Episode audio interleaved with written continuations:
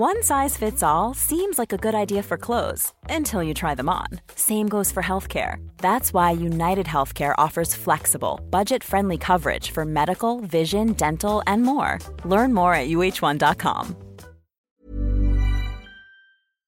You just walk down here for about 50 yards and you know everyone's first name still. Man of the people, aren't I? It's the first time I've ever been to Liverpool in the day outside of football. It's unlike the dog walk with Roy.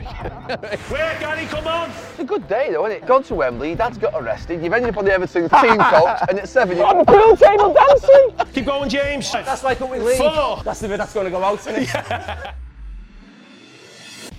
On the latest episode of The Overlap, I go deep into enemy territory to visit a hometown hero who made over 700 appearances in a glittering career for Liverpool. Jamie Carragher won nine major trophies, including a cup treble in 2001 and the Champions League in 2005.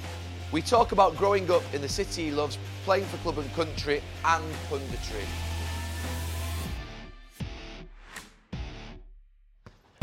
This will be Neville later on, hopefully. Just set him up. Right on his chin. Oh, here we go. There he is, Mr. Neville. Welcome to the Rotunda Boxing Club. Welcome to The Overlap. the curse of The Overlap. So we are doing a training session here. Yes? Yes, please. You ready? And, uh, and then we're going down to Bootle. Yes. Every guest gets a gift on the overlap, and yours is me coming to this place. Oh, is that the gift? Neville in there. Never in Liverpool.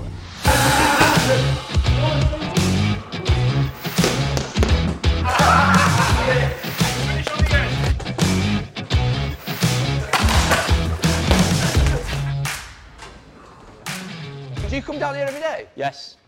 Every day you like? Yeah, yeah. Don't you? Well, you don't look like you do. You're blowing there. Blowing. So would you, one of them.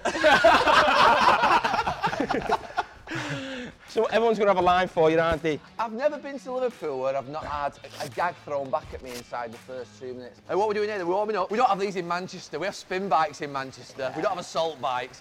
Even the bikes are aggressive. So you come down here every day? Yeah. Do you? Yeah, I've just got to get out the house every day. Don't you feel like that? No. But I do, but I go into the office and do stuff. Oh, oh, the office, can you imagine? Oh, God, I couldn't think of anything worse going into an do office. you come here, what, how long for? Like an hour? An hour and a half? Come in here, have a bit of a crack. We'll all go for a bit of lunch in town. Yeah. Yeah?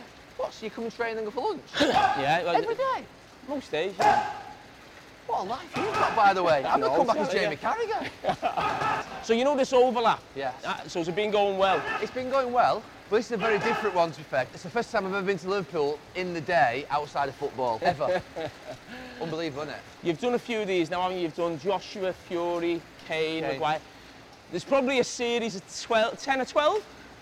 I'm just in at number six or seven, you know that one, just put him in there. Well, this will be, He'll probably finish with Beckham or something like that. We'll start with AJ, we'll start with Joshua, him up, and we'll, we'll, we'll finish with Beckham, just as he sacks Phil. I'm not, Come on, let's get off the bike now, I'm warmed up.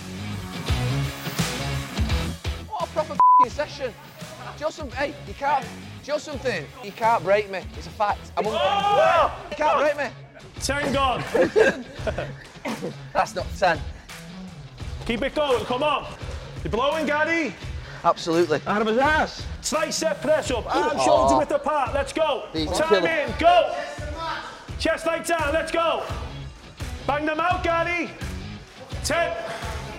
Oh, Ten. get over it. Come on. Get the high with the knees, Gary. Knees to your chest. Come on. Ah, these are killers. No shit. Let's go. Keep going, James. That's like up with Lee. Four, three, two, one. Time. That's the bit that's going to go out, isn't it? oh, you hit me. Oh! Come on. Oh, it's one of them. One, two. Body. Come on, six punches straight off.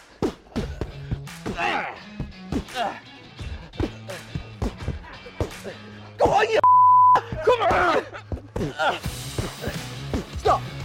Hey. I was all right with that. Gary, I'll show you. There he is. He's been waiting for this moment all his life.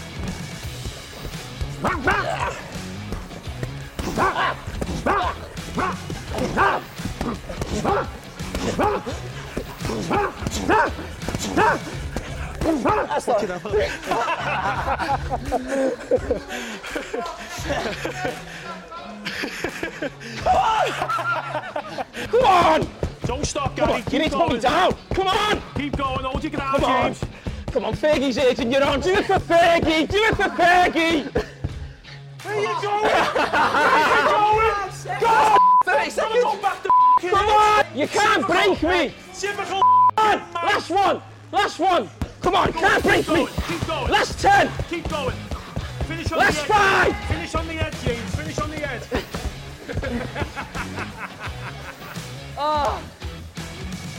Oh. Come on, take it. Where, Gary? Come on. I know you're going. Come on. No one can break me. No one can break me. Honest, nobody. I'm unbreakable, Gary. You're like a Kit Kat. Come on. Hey, I want to see his bike setting. Justin Finn, my bike setting's different than yours, tell you. I know you lot work.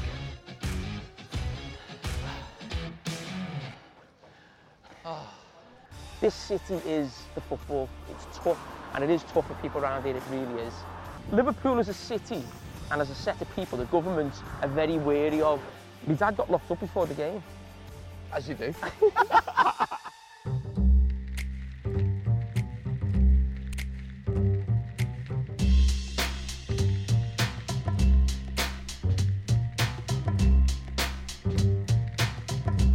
right, Carra, we've been to the Rotunda. Tell us where we are now. We are on Marsh Lane, Bootle, which is where I class myself as growing up. I was born on Knowsley Road, which is a, a couple of streets back, but everywhere where I was as a kid was here, school, youth club, mates, knocking about, pubs, as I got a bit older anyway. So that's where we are.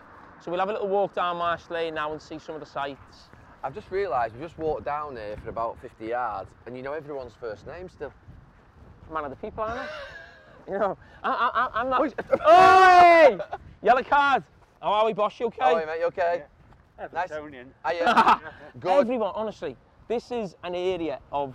Well, I grew up here. I was an Evertonian as a kid, but all the families growing up were Evertonians, really, as, as when In we this were area? kids. Yeah. Hi, hi. Why is that? How are we? You all right, lad? Hi, mate. All right. Nice to meet you. You okay? Tucker, you all right? Yeah, yes, sir. Took a chance.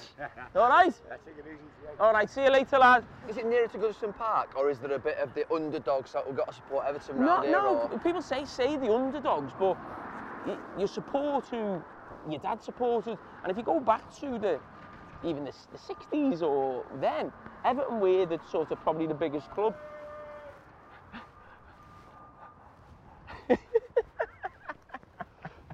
Unlike the dog walk with Roy in the Cheshire suburbs. It was only when obviously Bill Shankly come and things changed, but I don't know if it's something to do with that. But every area in Liverpool have a certain bit where it's more Liverpool or it's more Everton. But when we were kids, there was a lot of Evertonians around here. Still is, obviously. And what was it like growing up round here? Loved it. Loved it. People always talk about different upbringings, but you only get one, don't you? So you can never compare it to something else. So I always think someone else's might be better, or I don't know. What, what, what's good, what's bad, I don't know. Uh, but we played loads of football. Everton and Liverpool were flying at the time when we were kids. Well, that was our school here. There were two schools around here, St James and St John's up there. But that's where everyone from this area went. Just talk to me about it. When you're growing up around here, is it just football and that's it really? Is it football? Like how big Yeah. is football? Is massive, massive. You're out of the red or the blue. It's like, and it's you're staunch. It's, it's yeah, it, it was massive. It really was. Yeah, it still is now. Everywhere you go, everyone just talks about football. And this city is. I mean, you can talk about the music or the Beatles or something what it's famous for, but it is the football. People come from all over the world, like United, coming into the city, the hotels, taxi drivers, restaurants. Yeah.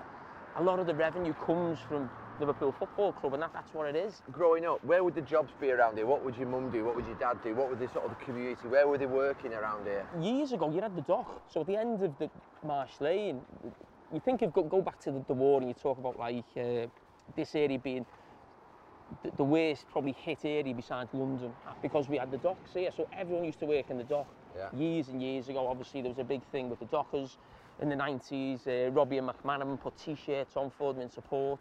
But my mum would be you know, jobs everywhere, worked all life in the pubs, cleaning, nothing, you know, what you think your dad, the building game, really. And so that's what it is, you know, and you just, listen, you're always trying to make a few quid, aren't you? Wherever you're from, you know, working class area, it's not easy, it's tough, and it is tough for people around here, it really is. There's no money, there's not a lot of money around here, or, you know, people find it tough, it, it really is. So that's... The perception is, I think, outside of Liverpool... That What's that dog we just placed that perfectly, you know? little booby traps all the way around.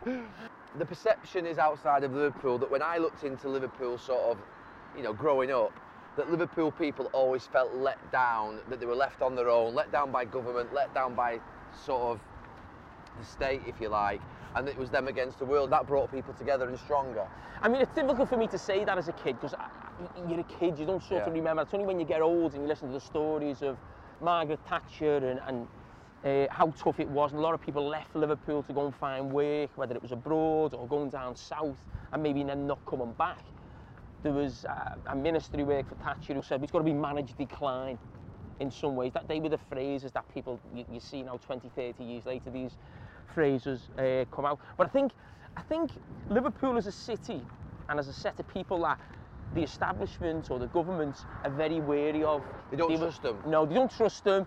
They will cause you a problem. They'll fight back. When I say cause you a problem, they'll let you know. you know, they, they're not shy in coming forward. That, that's what Liverpool people are. I always think they've got a personality, a character, and they won't be kidded, and they'll let you know.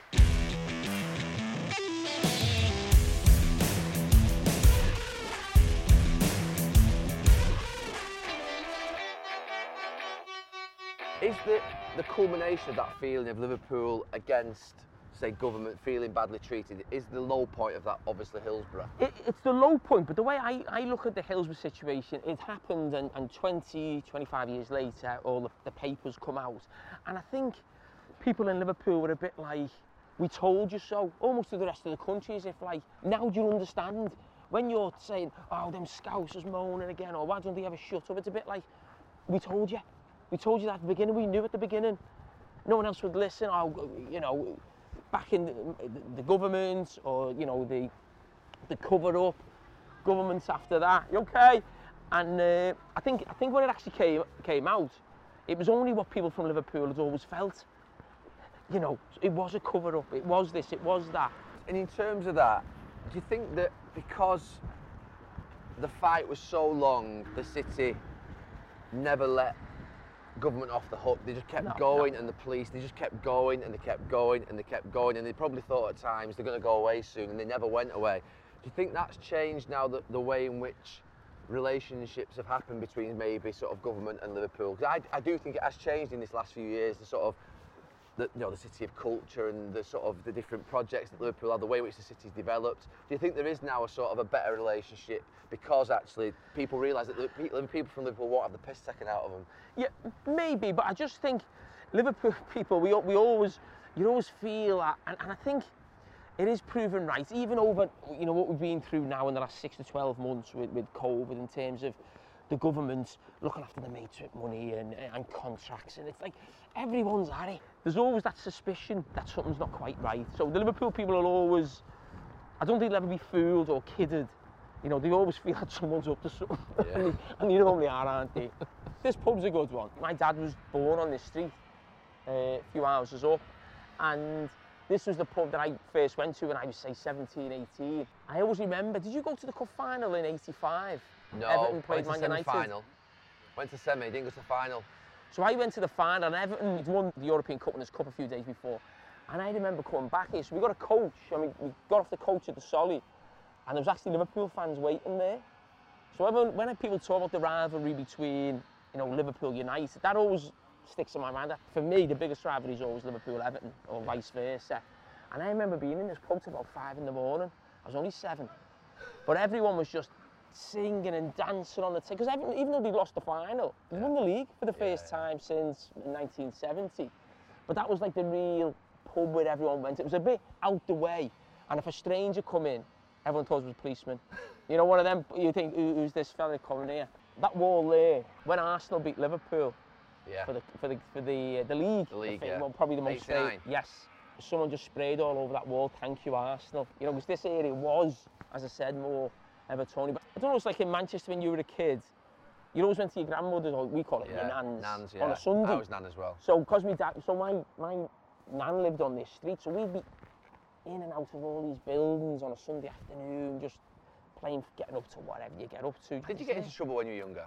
No, I, I was. I mean, you had lads who did, but I, I never went down. I was playing football. You get into a little bit of bother, but nothing where you always knew where the line was. But I remember getting hard John out to the police station. There's a police station at the top of uh, Marsh Lane. I got my brother out of there one day when he was about 15, 16.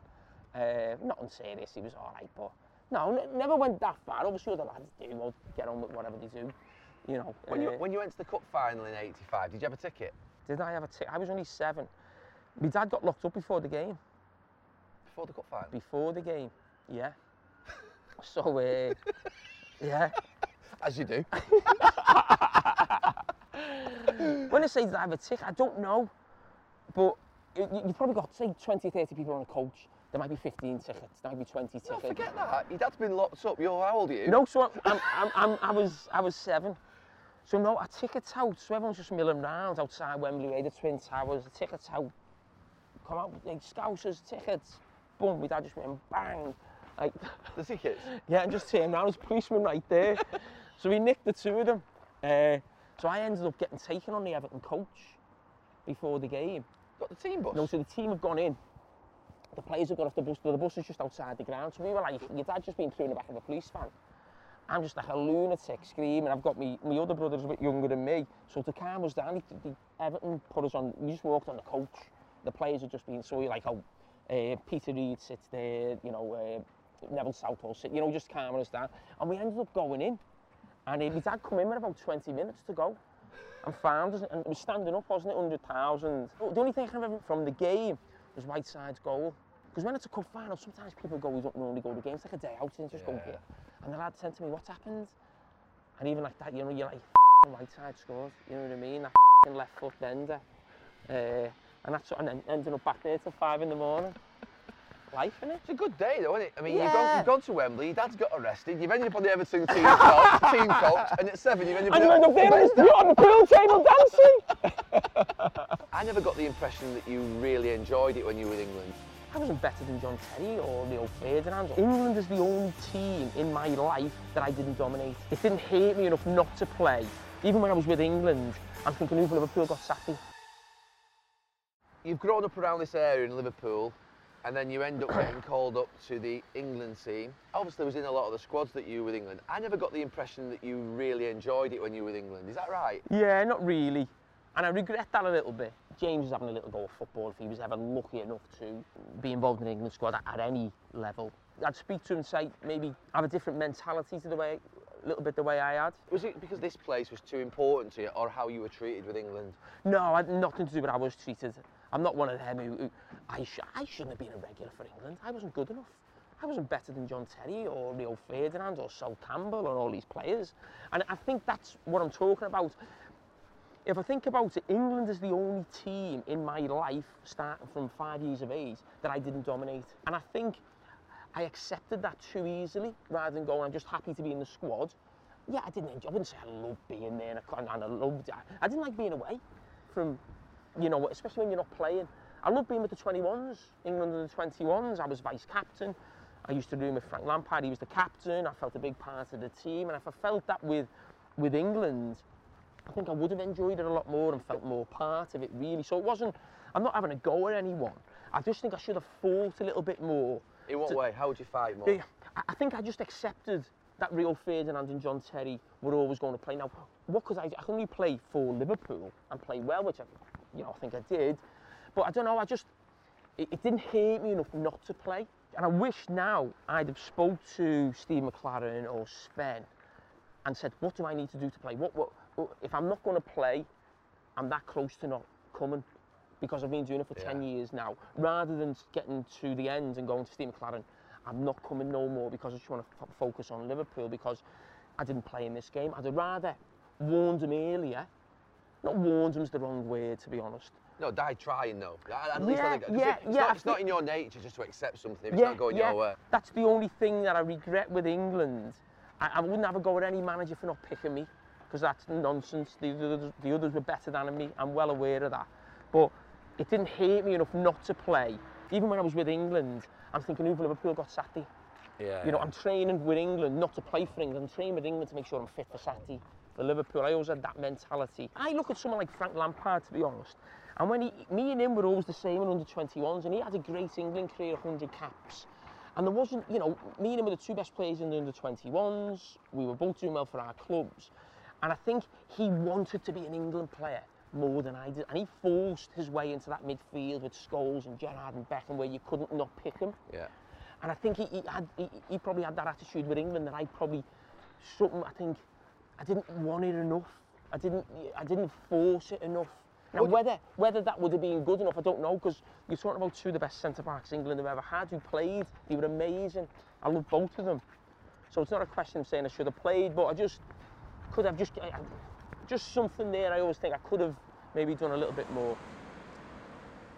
Two big things with England. Sven, in terms of you know that golden generation, was he the right manager? What was what's your view on that in terms of that that feeling that exists? Some lads have said it, haven't they, since that you know we needed a manager who could get the best out of us, who could play us in a different system and all that sort of stuff. Yeah, listen, I think Sven Goran Eriksson was, was a great manager compared to what I had in terms of Houllier and Benitez, and he's a patch on those two. I don't. I actually think he did a good job in terms of where we were. When you think of where we were under Kevin Keegan, I think there was the European Championships. We were really poor in the group. Uh, we started the next one not great uh, when we lost to Germany. And he come in and he, he did really well. And there was a mystique and there was an aura to him and that. But I don't think I ever spoke to him, for being totally honest, about football in, in five or six years. I didn't ever feel like I was part of it. But I didn't know if that was sort of part of what made him good in a way, and that there was like this, Sven, you know, this this aura type of thing. But I'm not someone who makes excuses. I think you're the same as me, you always blame someone else. I hate hearing someone blame someone else. I think he could have, could he have done better? I suppose he could, yes. But when I hear players, and, I, and this was the same with Capello in 2010 when, oh, the training pitch wasn't right and this was, and it's a bit like, oh, lads, just shut up. You know what I mean? It's just like, we were terrible in that World Cup. We were terrible in every tournament What was it we like that to. tournament under Capello? It was the tournament I enjoyed the most because I think I was older, I was more mature, I didn't mind having time on my own in the room and things like that. And to be honest, I just went for Capello. It wasn't an England thing. I went for Cap- I wanted to be managed by the guy who'd managed Maldini and Baresi and well, what's this guy like? And, and to be honest, I was a little bit, I wanted more. I think the language is a big problem for him, but he's Fabio Capello. He's just like one of those legends he managed. When I hear players moan about him afterwards and saying this and I'm a bit like, he's won five Serie A's, he's won two La Ligas, he's won the European Cup. He's just, he's Capello. So if that's what he does, that's what he does. So it's not him, it's us, isn't it? So Another big thing was the divide between Mourinho's Chelsea players, United's Ferguson, hmm. Sir Alex Ferguson players, Benitez was a strong manager at the time with Liverpool, Arsenal as well with Arsene Wenger, four great managers and all the players that were there that were in those groups. And we were we were basically kicking hell out of each other at weekends and then coming together with England. And did we ever come together as a group properly to be able to win a tournament? Was it spirit that cost us, do you think? Yeah, I think so. I, I, think so. I think that's probably something we all should look back on and regret, especially when you watch this England team now. And, and I do find it strange and think I'm not sure I could have done that. I don't think I could have spoke to you coming off at Old Trafford or Anfield about a game. I couldn't have. It just there's no way in the world that would have happened, and I wouldn't have wanted it to happen. But now I'll see Rashford talking to Trent coming off a pitch, or I'll see Jordan Henderson sending a message to Raheem Sterling on social media when he scored a goal, and I'm a bit like, I, I can't believe that. No, I can't either. I, I, I still wouldn't do it right now. But I go, well, you know what? Look what it, what it's created. Look what it's, you know, look at the England team, what they've done in tournaments. And We were wrong, weren't we? We yeah, were wrong. yeah. I don't think it's just us. I think it's the way we were brought up. There was a real tribalism. We, you know, I, I didn't like you, you probably didn't like me, or we got on a little. It was all, you know, and you go back to your room and, and you, you go back to your own club and you'd be a bit like, you know, You, you, don't, you don't want to bump into a Liverpool player in the corridor. You don't want to bump into a Manchester United player in the corridor, do you? yeah, You don't, yeah, have, you don't yeah. have that conversation, do you? No, and it's all yeah, yeah, listen, people think that you, you were arguing or fighting. It wasn't nothing No, like no. that, but it was almost. It's worse than that, actually. It's arm's length. It's worse than it? that because you're staying away from each other Yeah. and you're trying to avoid conversation. I think it'd been better if we were arguing. Yeah. Do you know what I mean? Because at least then I think yeah. it would have sorted things out. But I think it's worse than that. Talk to us about that moment being brought on just to take a penalty and how that happened. But to be honest, no one mentioned it before the game that it could happen. Had you not been told before the game that you would come on in to take the penalty? No. Uh, but I mean, I'd, I'd scored every penalty in training, but as I said, Do you remember us doing those competitions that we Yeah. did and then they took all the scores down? Yeah. So I, I missed one in, in all the weeks we were there.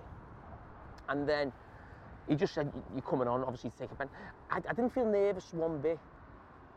About coming on or taking the penalty? Well, I knew I was coming on for that, Yeah. you know. So I always remember when I went up, you said to me, Do you want, do you want me to take it? Do you remember that? No.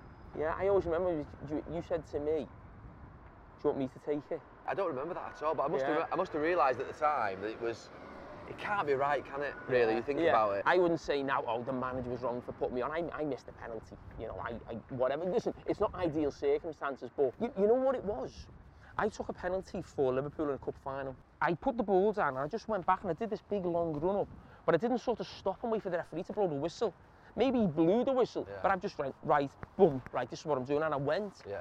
So as I'm walking up to take this penalty, I've got that in my head. I'm putting that ball down, I'm turning, and as soon as I turn, right, I'm because my thing about taking the penalty was running a pace. Right. Because I, I always wanted the side foot, and I always think if you don't go up with enough pace in your side foot, you don't get enough pace on it. And it was like I'm doing the same, and I'm going up, boom, I've scored, and the referee said, no, take it again. I didn't blow my whistle. But I've, I'm, I'm not sort of waiting for a whistle. I've just got in my head, I'm doing exactly what I did in that cup final. And then, and then when I ran up there, my head was all over the place because Yeah. he knew I wanted to go that way. And then you- you're just like, oh, I should have just blasted that one. Would have missed it. But listen, I'll be totally honest with you. I don't look back at that now and go, oh, I missed the penalty for England. I did that. No, I, I don't even think I- about it at all. Did you, at the time, though, obviously we've seen what's happened with Rashford and Saka and Sancho after the uh, European Championships. I don't think people were criticising you after that game, were they, for missing a penalty or people were having a go, were they? I don't remember that at the time. No, I don't think they could believe I was taking the When kids aren't in school, they don't, they're not getting the school dinner. during the pandemic with Jamie support, we did just over 15,000 packed lunches. So when I hear the words holiday hunger and food bank, it's an absolute scandal. Hi everyone, I hope you're enjoying this episode. This is just a quick thank you to Sky Bet, our partners, for making this show happen. It's something I've wanted to do for a long, long time. Please subscribe, there's loads more episodes coming up, and I hope you're enjoying it. Right, let's get back into this episode.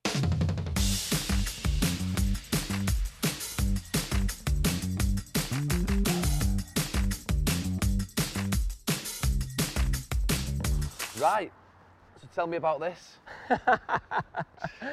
Well, from Bootle to Istanbul, so me as a kid on Boot in Bootle, obviously what happened in Istanbul, and this is the 23 Foundation uh, giving kids a chance. So there's a lot of these murals around Anfield now with the different players, Yeah. Jordan Henderson, there's Trent, and the, the, the company or the lads who do them are called uh, MurWalls.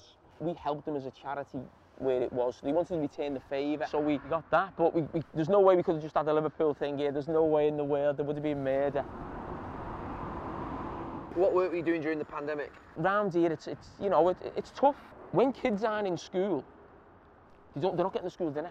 So then a- a mother or a father or a single parent, they've got to provide the three meals a day for the kids around here, and it's not easy for them. So we were putting a lot of food into the brunny, almost like a food bank. It still, still is used like that. I think my mum works there on a Friday. We fund that through a scheme called Holiday Hunger. That's not just through the pandemic, that's when kids are not in school, say the six week holidays, because it's tough for those six to eight weeks for families money wise to just keep, you know, shelling out. To be honest with you, I'm getting more angry by the week, just generally, with regards to government and the state of this country. When I hear the words holiday hunger and food bank, it's an absolute scandal in any part of this country. Let's walk over there and have a look. Just- Let's go on, in let's there. in the let's go and have a look. This was my youth, basically, and it didn't look like this. It was completely different when I was a kid. You remember, like the six-week holidays? Yeah, yeah. You would be here every day. I mean, Monday to Friday, you'd be here from half nine in the morning till half three, and you'd walk home. You, you get your chippy, you go that chippy for your, your lunch. You play cricket in the in the morning, you play football in the afternoon. It's a different setup inside now, actually, uh, from when we were kids. But it just this was what it was, the money. Basically, play five-a-side Well, tournaments. ta- take me in, show me. Come on, let's go. This is one of the places I first remember ever playing football as a kid. So this has changed the floor Yeah. but my I like record, it. yeah, I it was, like it. it was the best gym. But even now, this is brilliant. This Yeah, but five this, side, six when we were kids, when, when I was seven or eight, can you imagine how big this Yeah, felt? yeah. It was just massive. And we'd just be in here all day, just playing five aside. And I, I don't know when you can remember first kicking a ball. I've got two recollections of one playing for the school Yeah. and one being stood there with my dad. Must have been the first time I've come in. I must have been five or six, and there was kids playing a bit older than me. And my dad saying, "Can he play?" You know what? It, you know what it's like when you're yeah. and like the, the older kids don't want you to play, and that's my first recollection of playing football. Keith, how are we? Mr. How are you, uh, Keith? Neville? Nice to meet you. How are you? Okay, lad. So give him a little insight of what the uh, the Brunny does. The Brunny's been here since 1947 and it's been working with young people since then. We have about 40 to 60 kids come in an evening time. Lots of activities for the kids to get involved in, five-a-side, you know, table tennis, pool, all that traditional stuff. But we've also got like, you know, what we're calling sort of targeted work. It's working with young people around healthy lifestyles, you know, health and well-being, their mental state. During the pandemic, with Jamie's support, we did just over 15,000 packed lunches uh, during that period from March to, to April of this year. What are the major issues that you're seeing in the community around here in young, young people? Um, probably much the same as anything, you know, in, in, a, in a city area like this, Gary, anyway, you know, you same as Manchester or whatever, you know, we've got, you know, a lot of issues around the, the you know, the gun and gang culture.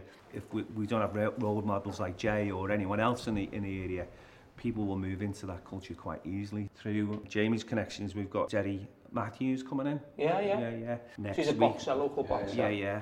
He's doing like an eight-week course with the kids. Um, and the idea is obviously looking at those kids who are on the cuff of, you know, of those sort of activities to get them involved in, you know, a, a positive and disciplined activity. Well, well done to you. Yeah. Can I get some sweets out of that? See you down there. I don't get you at Lilleshall in the countryside. So different to this. It was one of the best experiences of my life. I was too hard on myself as a player, too emotionally involved. I almost didn't enjoy playing, man. It was more relief. So let's talk about Liverpool. You go to Liverpool's academy at nine. Mm. You're there for four years. Yeah, Then Everton come in for you, and you basically jump ship yeah. Because you're an Everton fan. Yeah, I and did. then the- what happened? Liverpool, I loved it. Steve Heighway was there. It was brilliant, and it just I let me me, me heart rule my head. An Everton fan. Everton made a big play. He got uh, Tony Cottee signed like a, a, a shirt for me. Got sent it. You know all that type of stuff. And even though my dad was a massive Evertonian, he didn't want me to go. I could tell. He said, "You you want to go? You you know?" I was like, "Yeah, yeah." And it was like, and as soon as we got there, it was like, you know, when you know you've Yeah. like, and even and even at that stage, I was still a mad blue, going all the games. Was like I knew I'd made a mistake. How'd you get out of that? At that stage, you, you could only sign for a year anyway. Right. So it was only like a school of excellence thing for a Yeah. year. So, I mean, probably by the Christmas, we'd already sort of asked Liverpool if we could go back.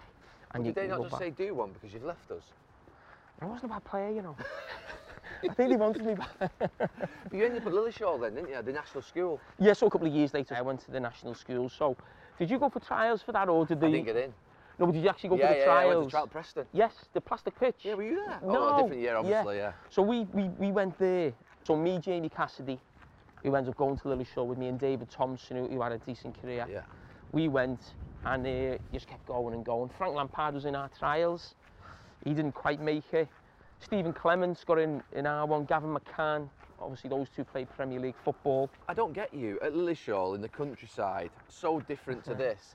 How would you end up there in terms of just you just had to go for it because it was a big chance? Yeah, it was one of the best experiences of my life. Yeah. Absolutely loved it. We got together about 12 months ago. Uh, It was 25 years since we'd left. We're all on a group chat. You know what we call it? The real class of 92. but no, absolutely loved it. And then then went back to Liverpool for the white started the YTS. I made my debut you know, about 10 days before I was 19. It was against Villa at home, played playing midfield. We'd won the Youth Cup. Yeah. So you know what it was like when you won Yeah, the Youth yeah. Cup, you always knew two or three from that team were going to play in the first team. Yeah. So it was me and Michael who really, really pushed on. But but I got in centre midfield, yeah. So it was it was Jamie, John Barnes, and Michael Thomas. Go on. Thank you. Do you want Neville on it? No. No. Yeah. He's Neville. Oh, do you want to get? So you got a clue who I am. I've got a clue. It's just It's, it, it, it's, I'm Go Phil. on. Um, my name's Phil. So the Liverpool team that you break into Yeah. is the White Suit Spice Boys team, isn't it? Yeah. Thinking about how you speak about football now, what would Jamie Carragher, the pundit, say about that group? I wouldn't be com- complimentary at all. It's it's what we've been saying about Arsenal for, or maybe Tottenham for the last 10 years. That's what that team was like. And that team had special talent. They were a brilliant team to actually watch when they were on, on their day. But I always think a football club should represent the people from where they're from. So Everton and Liverpool should always not just be about fight, but they can never be weak. They just the, the people of Liverpool are, they're on the front foot. They've got something to say. They stick up for themselves. Your team can't be the opposite of that, and that's what that team was the opposite of. To see them in, in games against that cup final in '96. I mean, you talk about the white suits. They, they never won a derby game for three years. Joe Royle's Everton team, the Dogs of War, they couldn't. Liverpool couldn't beat them because of that. And one of the things I'm most proud of, we started bullying Everton. We did bully Everton. We have done that for about 20, 25 years me, me and Stevie were completely different players or characters to that team. If, if I'd have played in that team and, and being me and being loud and aggressive, not, not a great player, but you know, just that personality, that team could have really, I think, gone over the edge because it was, it, it, it won you close it, uh, a couple of times. So it was great talent in it. It was a team who at times went 20 games unbeaten. But whenever the pressure was on, it would fold. Yeah. So you think of a big semi, the cup final against you, going for the league against you one time at Anfield, a semi-final against Paris Saint-Germain, losing away 3-0 on the European thing. So it always got there. But it probably sickened you as a Liverpool fan and why that team gets so much criticism from Liverpool fans is because it wasn't Liverpool. It's- it- that, that's not Liverpool. We were known as boring, you know, not going out too professional. It was where the game was changing. But our impression of them was that they were going out all the time on the lash. Hmm. That might not be true either, but our feeling was that they weren't professional. That's probably too I think that's a Bold. li- I think that's a little bit unfair. maybe maybe maybe harsh. I just think it was their actual characters on the pitch. You always felt like they were a bit soft. They, were soft, they were weak. Whenever the pressure came, they would lose.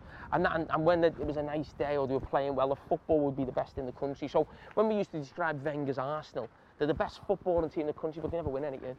And that's what that The, team the was. years. Yeah, sort of the end of the Wenger years, it was like, oh, they play the best football in the Premier League. And you could say that for two or three years about that Liverpool team. And what did Gerard Houllier do to change that? And now, we were completely almost went too far the other way. If you think about reasons why we never won the league, you'd almost want to put the two of them together. We were not as eye-catching on the eye, or as talented a as talented as, but you know what we could do, and something we don't get enough credit for that Houllier team. People say to me or Steve, "Oh, you didn't win the league." We won everything but the league, but we were competing with the best Man U team, what you did in '99, the best Arsenal team, the Invincibles, the best Chelsea team with Mourinho. Teams like Leeds and Newcastle didn't win anything, and they spent as much money as us. Whenever it got tough for us, we'd win. So you think of big semi-finals, Barcelona in the UEFA Cup semi-final, Chelsea in the semi-finals. We were the only team that could beat them. You and Arsenal at the time couldn't beat Mourinho's Chelsea, but we found a, a way. A little bit like Liverpool now, where they're the only team who seem to find a way to give City a problem. And I just think that that team, we don't get enough credit for that. He was moving you around a bit, wasn't he? You were playing fullback quite a bit, were you, in the Houllier, in terms of... I started centre back, and, and what happened was they brought Henchoz and Hyypiä, and they were better than me. Yeah. I, I was 20, 21, but Houllier loved me. He just he wanted my personality, my character in the teams. It was almost like he'd say to me at the start of a season, "You'll play." I don't know where yet, but there was no way I was never not going to play in his teams. He always wanted my sort of personality, and I had to improve. I don't class myself as a, as a great player or a star. Or you had sort of Giggs. Scholes, they're amazing. So Gerrard, Owen, Fowler, McManaman, they're all like these local players coming through are amazing. Where I was like, I was a good player, playing for Liverpool at 18, 19, but I almost had to Mm. just get better with age, with maturity, and then you get to your sort of your peak years, Yeah. and people say, okay, yeah, good player, top player for Liverpool maybe, but I, I always think it's hard for people like me and you, where, you're playing for Man U, one of the biggest clubs in the world, Liverpool, one of the biggest clubs in the world, and you're not at your peak, and you, you make the odd mistake when you're 90, 20, 20, you're making mistakes. You- You're still learning, you're not getting there, but you've got the whole world looking at you. You know, so if we sign Would it get you down if you made a mistake at that time? yeah, yeah. I was too hard on myself as a player. I think it was because I played for Liverpool. I think if I played for someone else, I'd have been able to control it more, but I was too emotionally involved. I almost felt as a player the way I imagine managers to feel after defeats or bad performances or mistakes. If I cost the team, I'd be in a bad place for two or three days, really. I, I couldn't feel any difference until I played the next game and done well. And then it was almost like, I, I almost didn't enjoy playing well. It was more relief that I didn't feel bad that we'd lost, or and, and it just that's why I'm almost not glad I'm not a footballer, but I was relieved when it finished. It was like, it's done. And I don't look back now when some players say, oh, I miss me playing days. I never say that. I don't miss them. How would you summarise Gerard Houllier as a manager in terms of sort of what he got out of the Liverpool team, but also his style of play? Thinking about how style of play has changed now. When he came in, Arsenal had Wenger, and it was just this foreign revolution. We've got a French guy. He was involved in winning the World Cup. Everyone automatically thought, right, this French guy, you know, number 10s, Zidane's and all that. We just had that. you know, he was more British, and this is my argument all the time. The, the foreign managers I've had, Eriksson, Capello, Houllier, Benitez, they're more British than British managers. I had Roy Evans, Brendan Rodgers and Kenny Dalglish at Liverpool. They wanted to play more football than those managers. So we have this idea about foreign managers that they, they, oh, they're, so sophisticated. They just basically took it back to what probably Liverpool were in the 80s in some ways. Liverpool in the 80s was sort of like this team that everyone wanted to follow. Sven-Goran Eriksson, definitely. Probably Capello, the 80s team, the, the 4-4-2s. So that's what it is. Big thing, Houllier was, I'm going to create a powerful team to compete. Th- This team's too weak, too soft. I'm going to. We almost possibly went too far that way. Too rigid. Yeah. So we tried to bring in Christian Ziege. It's okay. We, we're solid. Like, what else can we do? Let's have an attacking fullback. It never worked for us. No. We bring an attacking fullback and everything fell apart because we had centre backs who couldn't, who, who went the quickest. Sami Hyypiä, himself anyway, and we needed to be that tight block and organised. So whenever we tried to take it there, it, it never quite worked for us. Gerard Houllier leaves and Rafa comes in. What was the difference between them in terms of style of play? Because they had some a lot of similarities, didn't they? Yeah, there, wasn't that much difference, if I'm being honest. Rafa was a coach, Houllier was a manager. Houllier wasn't someone on the training pitch. He wasn't on the training pitch, but he had his coaches. Rafa was the coach, and he was top class.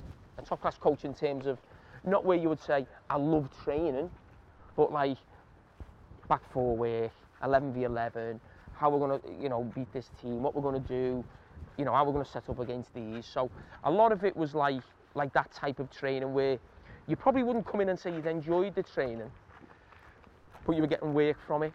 I think I have this debate sometimes with Roy on Sky a little bit. When you talk about recruitment, it's not just buying the players, it's what you do when you've got them. Can you improve them? How do they work with certain players? Uh, uh, Where you play them in a team? Maybe it's man management. Basically, getting the best out of them. The reason I argue for that is because I've seen it happen to me. Benitez took my game up another level or a couple of levels. Did the forward players enjoy him as much No. as the back players? did? No, no, no. Hated it. Is that why Torres left? You think? Why? Nothing to do with, no, nothing to do No? with Torres really. But if you think of, think of the British players we signed, Crouch, Pennant, Bellamy, Robbie Keane, who were probably used to a setup of, you know, maybe British managers, five side, bit of shooting, Yeah. running around, everything's fast, you get a good sweat on in training, we'll go in. This was a lot more, sometimes Shape work. shape and there'd be offsides in training. Be like, oh no, we're doing this properly. We're pushing out as a back four, we're holding the line, we're doing and they, they just want to score five goals in training. Were they bored? Yes. Yeah. I get, so that's almost sometimes you think, well, what could you change there to keep them on board or keep them on side or.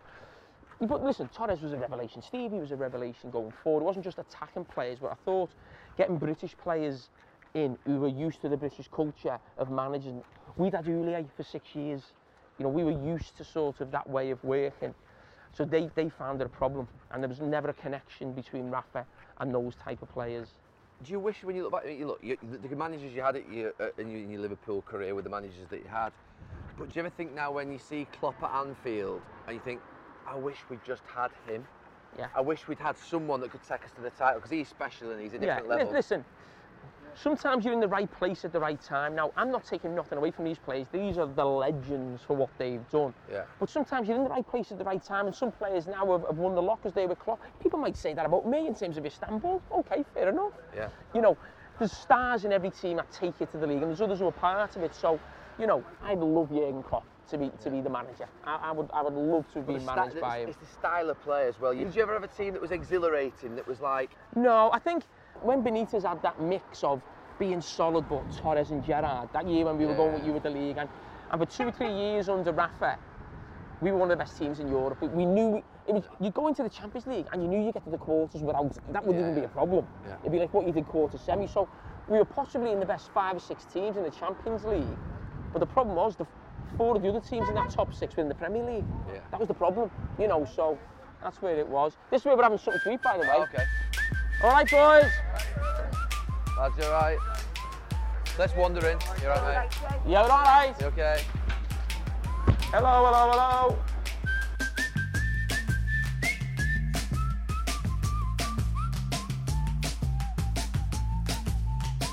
So go on, tell us about this place.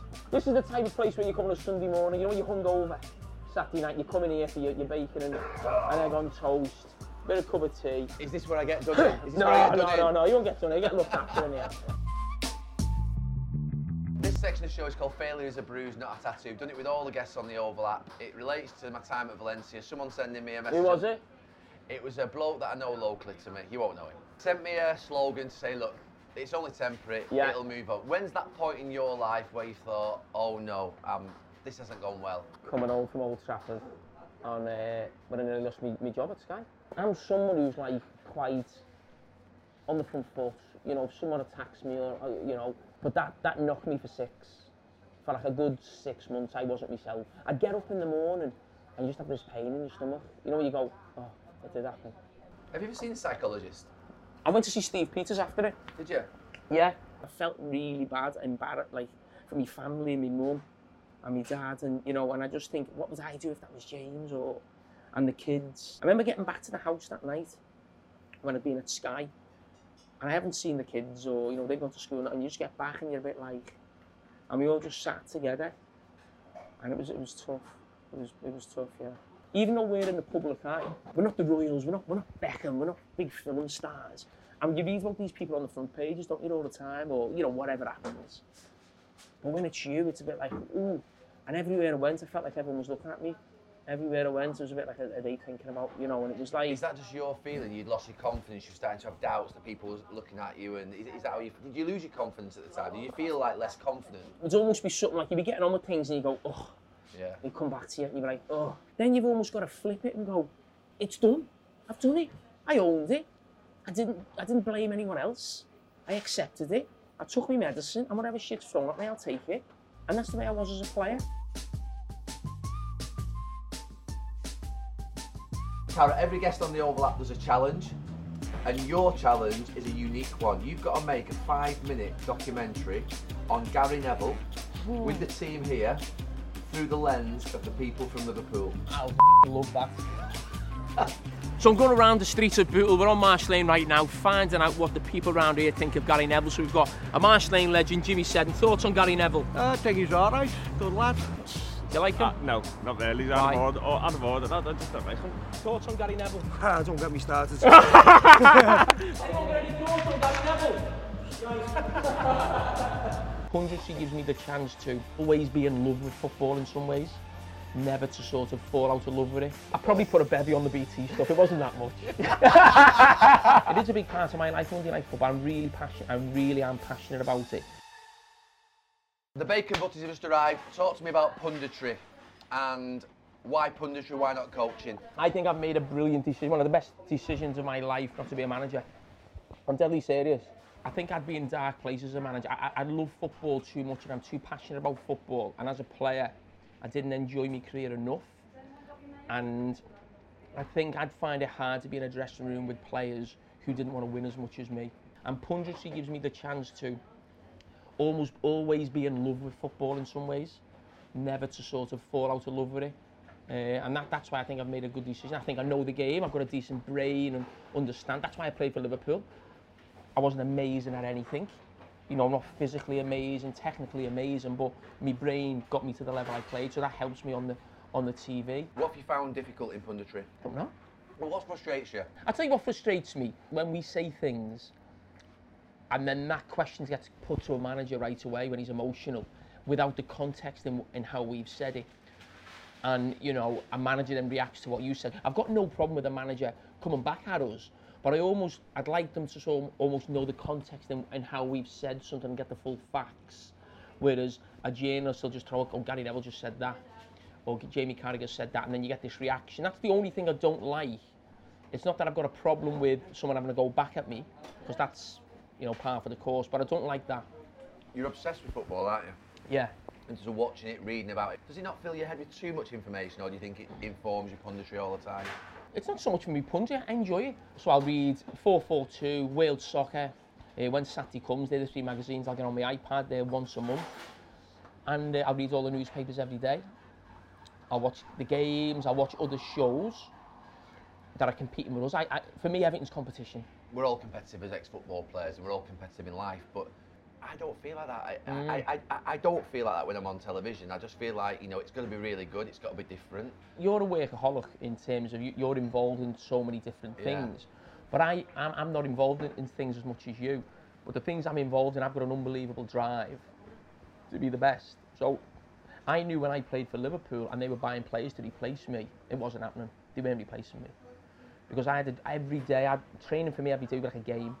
And I knew they wouldn't, they wouldn't have that like, it'd be like, he's too much to deal with him. And I, I wouldn't say I want that in punditry, but it's just like almost be ahead of the game. I watched Arsenal Spurs. So we were on the Monday night football. I've watched the game. We've got Thierry Henry on. So obviously it's going to be a game that he's going to do, and, and he's going to do. So I'm looking at Arsenal doing all these things, but Thierry's on. So it's just daft if he doesn't do Arsenal. So he's doing Arsenal. So I watched the game again and just kept stopping it, fast forwarding it, stopping it, fast forwarding it. Right, right. There's my four clips done. So my piece was done for Monday night football. So I watched the game again, basically to make sure I had something better or more detailed than someone else. Which other pundit do you think that's emerging now that you think could go on Monday Night Football and work in that environment that you see? I mean, there's one player who stands out to me who is very young, who I think's got a bit of something about him, a bit of personality, and that, it's only, it's Declan Rice actually. I don't know if he'll be a good pundit, but he's he's quite bubbly on the England social media, and he's on his, own- he's on Twitter, he has a laugh and a joke, and I think I think it's not just about knowing the game. I think you've got to have a personality, and I think we, we've got you know different personalities, but you've, you've got to have a personality. It can't just be like X, Y, Z. And I do think a lot of players now, we don't see the personality. It's almost they're so cocooned in like they've got PR managers and you put this on Twitter and you do this and, and do that and advertise that and it's almost everything's managed. We weren't like that. We're a bit more off the cuff. I look at him and I think he's a personality. But you know, if someone was coming out the game, would you almost go, well, okay, yeah? Or would you go, oh no? I, I did. So when I got the call from Sky about you coming, and you obviously BT had approached you, hadn't they? And Yeah. Sky had approached you. And obviously you said you wanted to come on Monday Night Football. I probably put a bevy on the BT stuff. It wasn't that much. Creating a fake bid for yeah, BT. yeah, yeah. Uh, and I remember uh, being called by Sky and saying, look, you know, Carra wants to come on Monday Night Football. I was doing Monday Night Football at the time. It was going well with Ed, and I said I was adamant it had to change. And to be fair, I said, yeah, absolutely, it should come in. Now at the time, I wouldn't say I was I wasn't a mate of yours. I didn't obviously probably even like you as a player, but you have to take risks and you have to move it on. That's why even then when you came in, we were together for two, three years, and I said, right, you know, I now need to step away from it. You need to bring other guests on, which is what's happened. It will need that next person at some point. That could be another fixed guest. It could be a different studio. It could be different technology. The show has to move on. You can't have it staying the same 15 years because Yeah. you actually end up killing yourself anyway because people get bored. And that's why I think you know me and you had said everything we could say together. So now it's it's nice every five, six, seven weeks we go on and do it. But I think that someone else young coming in, did Declan Rice they want to do three a season? I'd say in you goes. Mm. Jordan Henderson said I want to go three a season. In you go. It is a big part of my life, Monday Night Football. I'm really passionate. I really am passionate about it. In that, and I say this to the people on the show, and you say it to me. We we've got it now. We're doing it now. As you say, it'll get passed on to someone else. But almost when we've got it, don't be the one that ruins the show. And whoever you pass it on to next, I'd never be like, I hope they f- it up or something. I'd be a bit like, this is Monday Night Football. I'd help them as much as possible because you'd want this. You want this to carry on. This this show's amazing. You want. I was. I, I'm- I'm part of it at a certain stage. Didn't start with me. Won't finish with me. But whoever comes next, I, I'd want it to be. I'd honestly give them so much help to make sure it's good. Be careful of that uh, X, Y, Z, the way you did with me, because I, I, I think we're very lucky to be on the best show, and it'll be the best show when someone else is on it because of the format. What makes a great pundit? I, I think you've got to be strong enough, and I think, and that's when I talk about characters. You can know the game, but sometimes you've got to be strong enough as a character to say something that not everybody else is saying, and you see it differently. Sometimes you can think, I think that, but everyone's saying, am I missing something here? And I think a lot of pundits or people going into punditry don't want to go against the grain. I think the best thing I ever did on Monday Night Football was a referee at Leicester everyone slaughtered this referee after the game. He cost Leicester the league and all these different decisions. And I come in and watch them. And I'm like, I think something different here. And every paper was against him. I actually phoned up Graham Poll in the morning because I wanted his advice from a referee. and he went against the referee. And a bit like, how can I justify what I'm going to say? I can't. And I thought, it, I'm doing it. And I got all the angles, and I made the case for the referee. I still believed it, and I'd argued with anyone. But almost the feeling after the show was on my social media was a bit like, yeah, that's a big thing, I think. And I learned something that night that if you think something, don't just think something, just do something stupid, but almost if you're passionate about something, even if other people aren't thinking it, go for it. Go, and you know, if you get it wrong, you get it wrong, but go for it. But I think not saying, trying to say something big every time you're on TV, I think it's important because you just become rent a quote, but know when the time is to say something big. I think when it's big, when there's a, a moment of real, it, it might not even be a big moment in terms of good, it might be a bad moment in football. Someone gets a really bad injury or someone gets a re- there's a really bad moment. I do think Sky hit those moments right on the head. When you first start, you've still got Scholesy playing or Giggsy playing. I've still got Stevie Yeah. playing. And that was the only one where I thought Stevie, and Stevie got sent off against Man U. He stamped on uh, Herrera, I Yeah, think. yeah, I remember. Yeah, coming on. But but it was at the start of the second half, so I had 45 minutes there, and I'm thinking, I can't leave that. I can't, even though it's my mate. Yeah, yeah. This will look really poor on me. But I'm not going to criticise Steve. I'm not going to say he's a disgrace. So I'm thinking, I've got to get my words right here. Might be my first year or my second year at Sky. So sometimes you know, I've, I've- got to, I've got to deliver here. I've got to get this. And, and I was thinking right through that because I knew it wasn't about the score. It wasn't about you know, let, let's look at this goal. It was about your mate just stamped. Has he cost Liverpool the game? Boom. Yeah. You know, and it was like, and sometimes I'll write things down. Right, that's that's not like right everything I'm going to say, but almost bullet points. Right, I need to bump, bump, bump, and that, that was a moment I think early on at Sky where I thought, yeah, you've, you've got to not lose your mate, but almost just just just pitch this right. Carra, who would have thought I'd have enjoyed a trip in Liverpool? Thank you very much. My last question: Am I getting this paid the same as AJ? Not quite.